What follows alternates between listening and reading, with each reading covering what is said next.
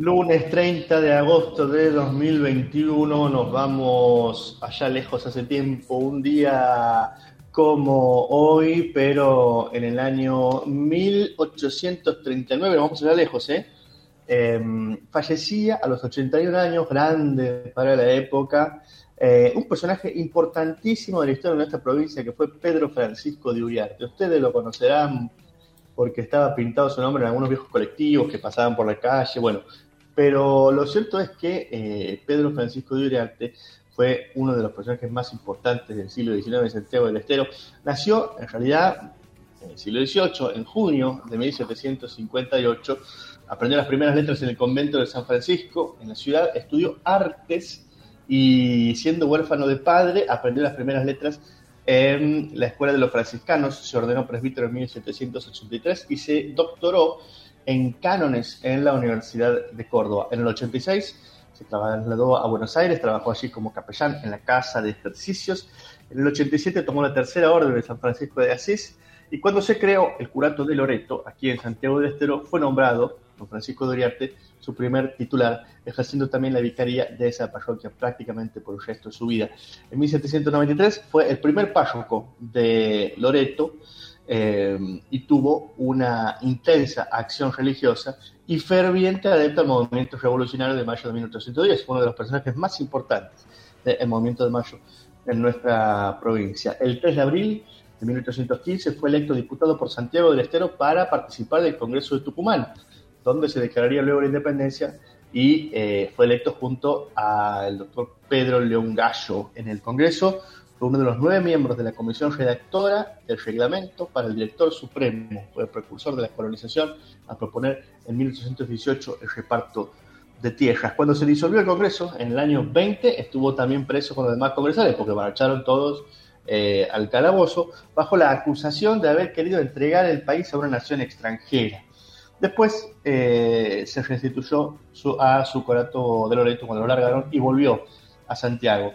La Junta de la Venerable Tercera Orden de Santiago lo eligió ministro en 1924 y 1825. En el 30 fue arrestado otra vez, marchó preso el cura, en este caso arrestado por el gobernador Juan Felipe Ibarra, encarcelado y marchó al Bracho, donde iban a parar los exiliados a estar, era como si te mandaran a Siberia, ¿no? Estabas ahí en medio de los animales, con sed.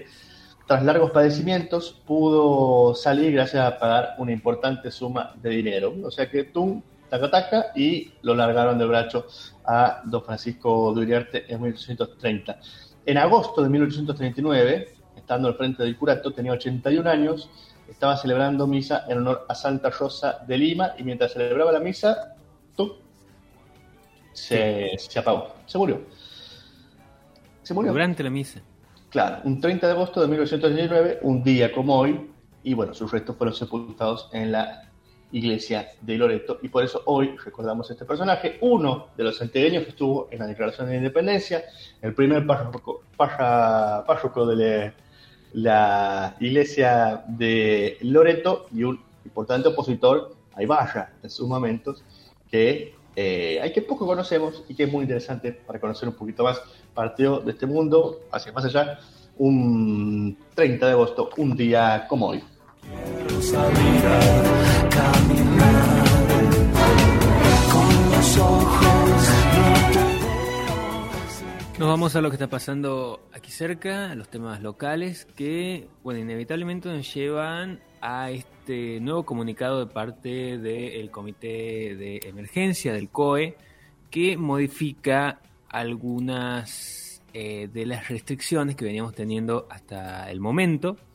El promedio, bueno, por supuesto, publicaron este comunicado como se lo suele hacer todos los domingos, todos los fines de semana, donde menciona algunos datos de COVID en la provincia, el 70% de ocupación de camas de terapia intensiva, un número relativamente bajo respecto a otros momentos que estuvimos transitando en esta pandemia, en este año en particular, un promedio diario de contagios en estos últimos 7 días de 107, y a partir de ahí las nuevas disposiciones que son En principio, la ampliación del horario de circulación de todos los días de 6 a 2 de la mañana en todo el territorio provincial, excepto en las localidades donde haya alguna particularidad epidemiológica. También lo que dice este comunicado es que estarán permitidas las reuniones familiares y sociales de hasta 10 personas en domicilios particulares y hasta 20 personas si es en el ámbito privado o al aire libre. También estarán permitidas las reuniones sociales en espacios públicos al aire libre de hasta 100 personas. Ojo, lo que dicen esas 20 personas, sí, es que pueden ser 20 si es en un lugar de un domicilio privado, pero al aire libre, si es en el patio. Claro, privado al aire libre, sí. Claro. Sí, eso es lo que estaba mencionando. En el caso de reuniones sociales en espacios públicos al aire libre, decía hasta 100 personas, manteniendo 2 metros de distancia y demás medidas preventivas. Esto no se podía hacer hasta el momento, así que es una novedad. Y a partir del 6 de septiembre se retorna la presencialidad escolar plena en todos los niveles, en los establecimientos que puedan dar cumplimiento a los protocolos. Continúan suspendidas, por supuesto, las actividades como viajes grupales de egresados, estudiantes o cualquier tipo de viaje similar, los boliches, salones de fiestas, locales bailables o cualquier actividad parecida. Y sí van a aumentar otras 2 cosas. Uno es la capacidad del transporte público de pasajeros, que hasta la disposición esta lo único que se permitía era personas sentadas con una capacidad muy reducida, y ahora se va a permitir que puedan ir pasajeros parados en un número no mayor a 12 personas, y serán permitidas también las actividades económicas, industriales, culturales, deportivas, con un máximo de 70 personas de capacidad en espacios cerrados, que esto tampoco era así hasta esta disposición. Creo que estábamos en un 30-40% más o menos. Se contaba por el aforo en función de la capacidad del lugar. Ahora se está contando la capacidad de personas. Cambia la manera de contarlo también. Sí. Así que, bueno, ahora se permite con una capacidad del 70%, manteniendo también, bueno, está la aclaración de la distancia de 2 metros y garantizando el cumplimiento de los protocolos. Así que ese es el comunicado del COE de lo que va a empezar a regir a partir del 1 de septiembre, y algunas de estas de estos puntos que mencionábamos a partir del 6 también, como las clases presenciales, ¿no? Esa es probablemente la novedad más importante, que ya se la venía anunciando, se la venía anticipando, y habrá que ver cómo es la respuesta de los docentes, de las instituciones, ante este retorno a la presencialidad en las escuelas.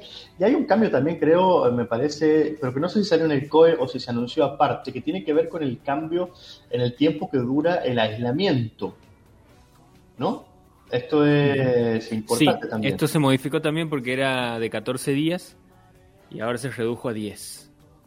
Eso es importante, porque en casi todas las demás provincias el aislamiento era de 10 días. Aquí en Santiago, por razones que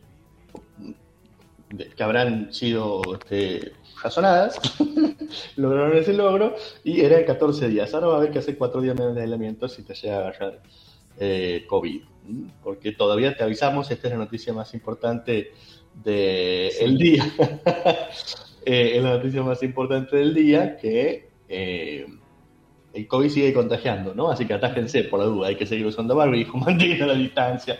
Bueno, hay quienes atribuyen estas medidas. Bueno, no nos vamos a poner así como superinterpretativos. ¿Para qué vamos a hablar macanas? No, vamos a dejarnos ahí con la información. Bueno. Y vamos a hablar de elecciones. Entonces, cuando quieres caminar. Porque hubo elecciones ayer en la provincia de Corrientes y un resultado contundente que algunos están asombrados, otros no tanto, pero un tremendo triunfo de Cambiemos en la provincia de Corrientes. Allí se elegía gobernador. Es la antesala para lo que va a pasar aquí en Santiago, no el triunfo de Cambiemos necesariamente, vamos a ver qué pasa en las elecciones, pero sí las elecciones de gobernador. Santiago y Corrientes son las dos provincias que eligen gobernador este año. En Corrientes ha ganado por una diferencia tremenda el actual gobernador, que ha obtenido la reelección, pero se ha impuesto por una diferencia, ahora te voy a decir exactamente, porque la información que tenemos a esta hora todavía no ha terminado el recuento, pero ganó la reelección por el 75% de los votos.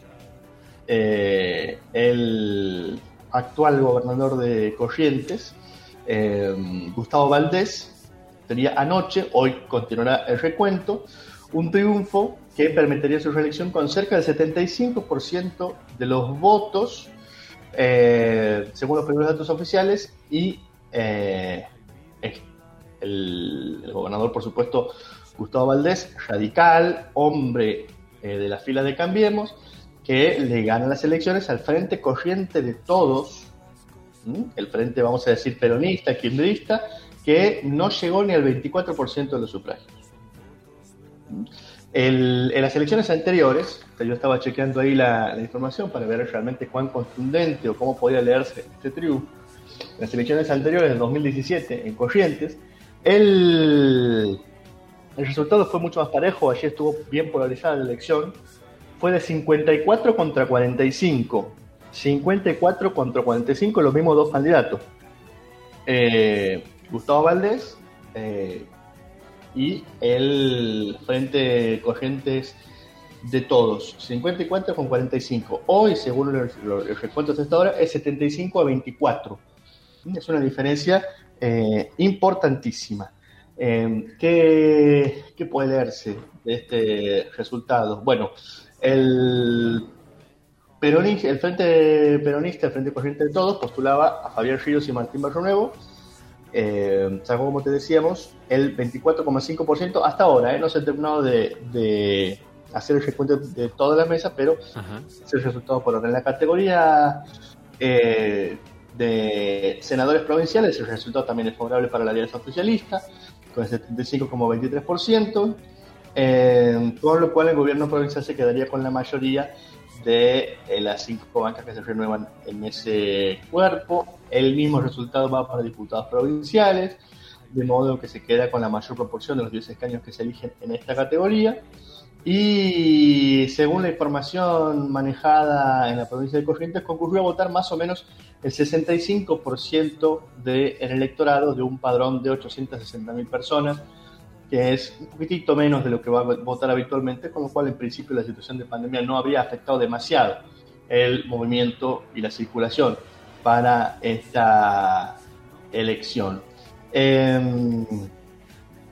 Este domingo en Corrientes se elegía gobernador y vice, intendentes y concejales de 57 comunas, así como 15 diputados y 5 senadores provinciales. Esto es lo que se elegía ayer en la provincia de Corrientes, y ya hubo declaraciones del gobernador que ha sido reelecto, el gobernador que está consiguiendo este importante resultado, ha dicho en una entrevista, una larga entrevista que le hicieron el cronista, que para que la provincia se levante le tienen que ir bien a los empresarios. Básicamente esta fue la declaración contundente con la que el cronista publica hoy una larga entrevista a el gobernador correntino reelecto, que además se posiciona con este resultado como una figura mucho más relevante dentro de los hombres y mujeres del arco de Cambiemos. Salieron, ya hay varias figuras de Cambiemos a nivel nacional que lo están felicitando por la elección, y habrá que ver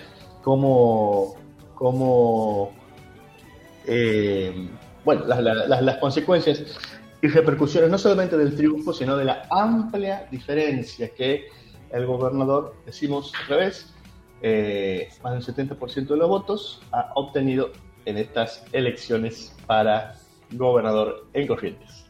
Así las cosas, amargas, borrosas, son fotos veladas de un tiempo mejor.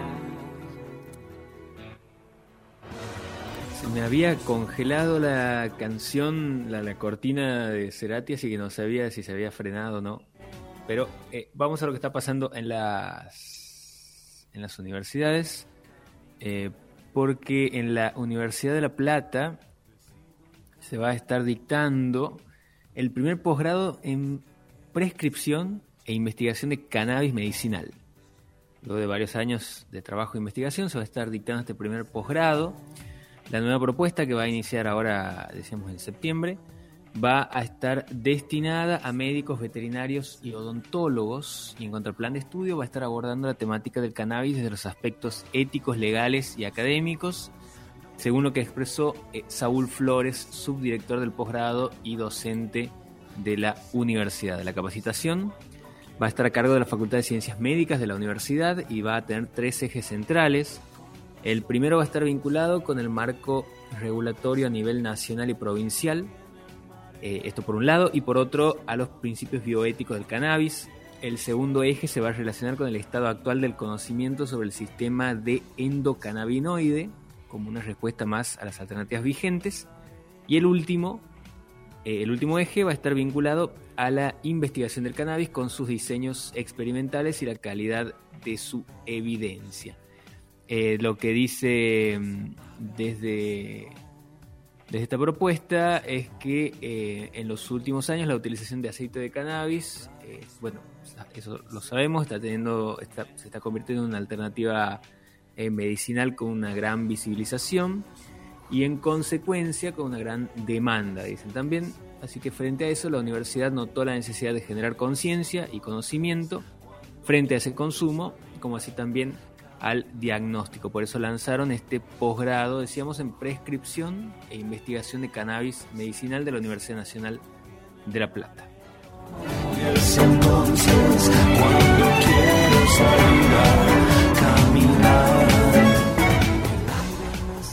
Nos venimos a la Universidad Nacional de Santiago del Estero y queremos contarte sobre una importante actividad que ha comenzado en la Facultad de Ciencias Forestales. Se trata del espacio de diálogo forestal en el INSIMA.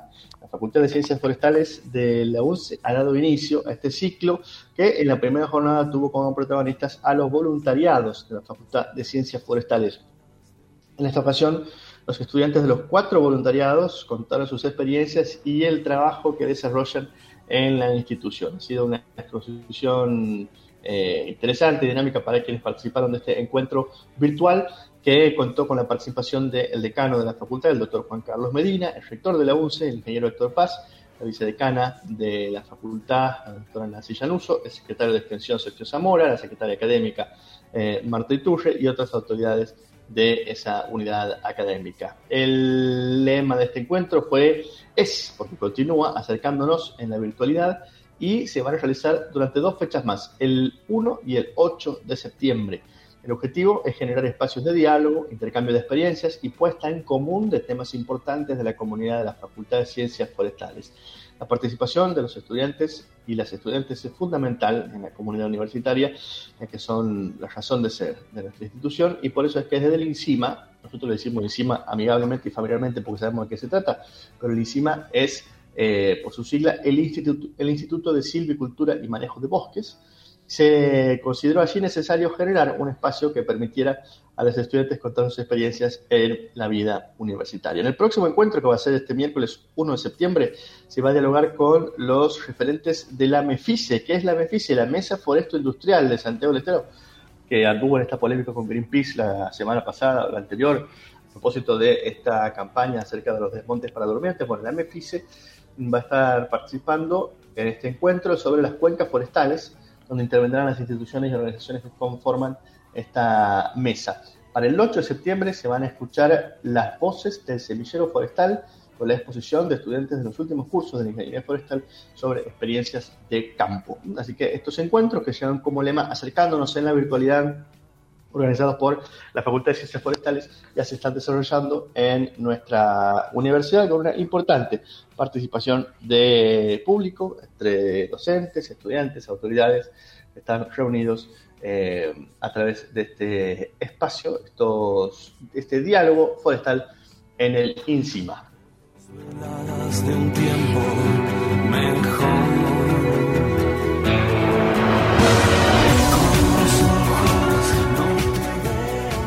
Bueno, y nos vamos a nuestro segmento de noticias bizarras del día de hoy.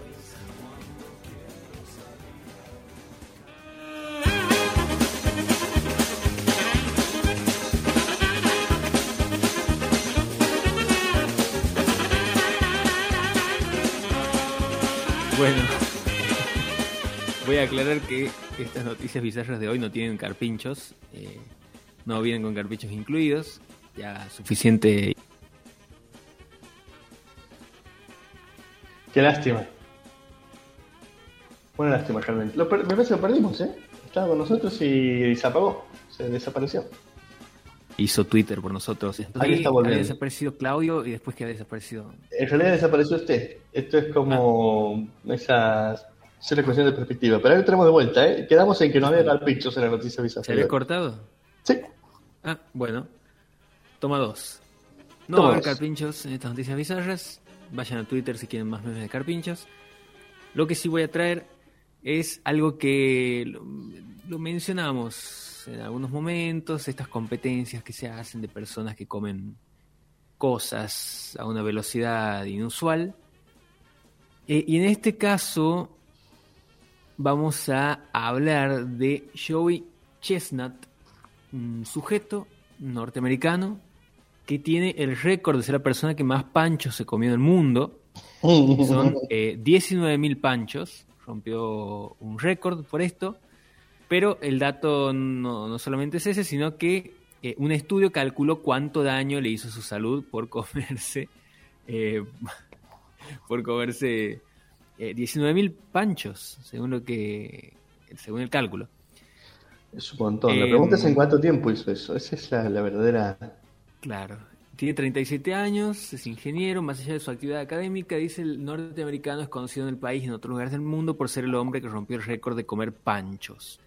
Joey participa en distintas competencias de comida, estuvo participando en varias a lo largo de su vida, aunque recientemente rompió su propio récord. El último 4 de julio comió 76 panchos en 10 minutos. 76 panchos en 10 minutos. Sí. Y lo vuelvo a decir así. Y eso van sin masticar, ¿eh? Claro. Así. Completito. Sí. Y superó la marca de 70 que había conseguido hace algunos años. De acuerdo con un estudio de la Universidad de Michigan, que fue compartido por el Washington Post, cada pancho ingerido por una persona te resta entre 35 y 36 minutos de vida. O sea, cada pancho que te comes te quita 36 minutos de vida. No me digas. Esto es una campaña de desprestigio contra los pancheros. Contra los panchitos, sí. 35 minutos de vida venían por cada pancho. ¿Por qué? Claro. Por lo que... Haciendo, bueno, hay que ir a ver el informe, aquí solamente lo cita, pero el Washington Post publicó el informe. Haciendo un cálculo aproximado sobre lo que este sujeto consumió a lo largo de su vida, se estimó cuánto tiempo de vida perdió a lo largo de las distintas competencias de su preparación. El norteamericano comenzó a participar en estas competencias hace 16 años, cuando tenía 21 años, y en ese lapso de tiempo se comió, decíamos, 19.000 panchos. Según los números a los que llegó el estudio, Joey habría perdido un año y 115 días de su vida por las competencias de comida en las que participó. Bueno, él considera que está sano, que puede seguir participando, pero ahí publicaron este informe donde lo citaron, lo tomaron como referencia para hacer ese cálculo de cuánto tiempo de vida podías perder si te comías tantos panchos.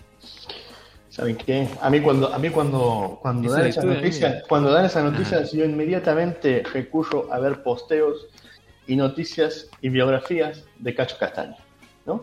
inmediatamente. Es una manera de decir, sí, hay que cuidarse, pero capaz a veces bien se puede... ¿Qué sé yo? Nada, seguimos.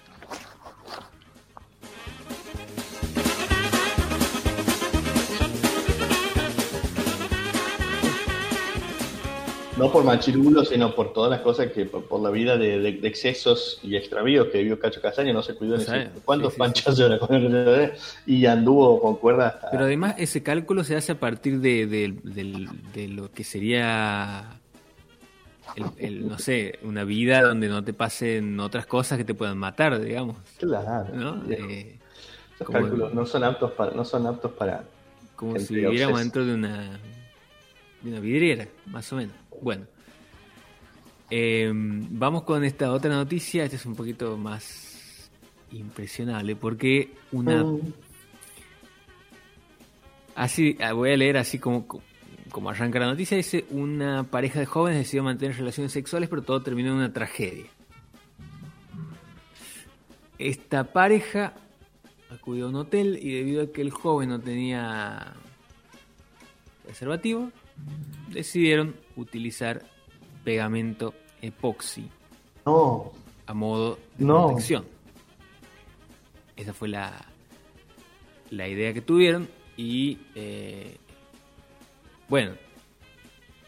todo terminó muy mal, por supuesto. El episodio fue en la localidad de Gujarat, en la India. Salman Mirza, el joven de 25 años, tuvo la idea de utilizar el adhesivo como método anticonceptivo. Su plan era sellar cualquier posibilidad. Sellar literalmente. ¿No? Entonces, esta es una de esas noticias bizarras que se está poniendo excesivamente gráfica, quizás, pero... voy a de filtrar lo más que puedo. Pero lo que terminó pasando es que perdió el conocimiento por usar el pegamento y terminó siendo encontrado afuera del lugar. Lo encontraron tirado... fuera del establecimiento donde estaban y falleció horas después por no tener una mejor idea que utilizar pegamento, adhesivo como método anticonceptivo, que no es la mejor idea, pero bueno, es una noticia más trágica, ¿no? La música acompaña. Aquí aplicaría el famoso hecho, sí que pega, ¿eh? Sí que pega. 8 de la mañana, 26 minutos. Salgamos de aquí. 8 de la mañana, 26 minutos. Nos quedan un montón de cosas para compartir en esta mañana. Estábamos pasando por noticias bizarras. Si usted, señora, señor, recién se engancha, es el postrecito que hacemos para descomprimir las verdaderas noticias, las locales, las nacionales, las universitarias, que compartimos en la mañana de la radio, pero no volvemos todavía a recuperar el ángulo de la seriedad hasta no terminar de pasar por la música bizarra. Otra vez estuvimos ahí complicados, mordiendo la banquina con una canción de Tunes Gratis. Vamos a cruzar los dedos para no hacerlo de vuelta. Se cruzan dos universos, el universo de Tunes Gratis con el universo de los carpinchos. Para esta canción que se llama Carpincho Malvado y suena así.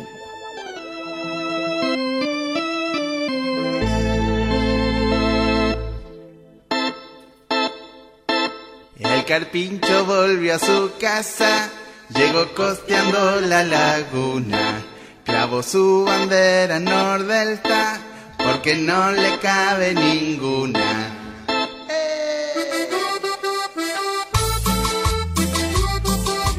Esto es Tunas Gratis. El carpincho volvió a su casa, llegó costeando la laguna, clavó su bandera en Nordelta, porque no le cabe ninguna. Y todas las manitos arriba, haciendo pal, pal, pal, pal, pal, pal, pal, pal, pal, pal, pal. Ay, carpincho malvado, ay, no seas así. Ay, carpincho malvado, ay, no seas así. Me lo ataca el caniche, no lo deja salir. Me Él lo ataca al caniche, no lo deja salir. Porque está el pincho ahora el vecino, tranquilo anda por el camino. El carpincho reclama el terreno que le dejó un día a su abuelo. El carpincho es tranquilo y siente quedarse en Nordelta por siempre. Bajo terreno en los matorrales, el carpincho no tiene stand y el carpincho llegó.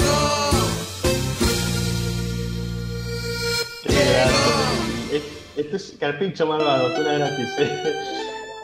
Los carpinchos no solamente invadieron el Nordelta o recuperaron, dirán los ambientalistas, adherimos a esa posición, al menos en lo personal. No solamente coparon el Nordelta, sino sí, los medios de comunicación, internet, los también, memes, Instagram, Twitter, todo. Las redes sociales. Sí, y ahí estamos con nuestro bloque de música bizarra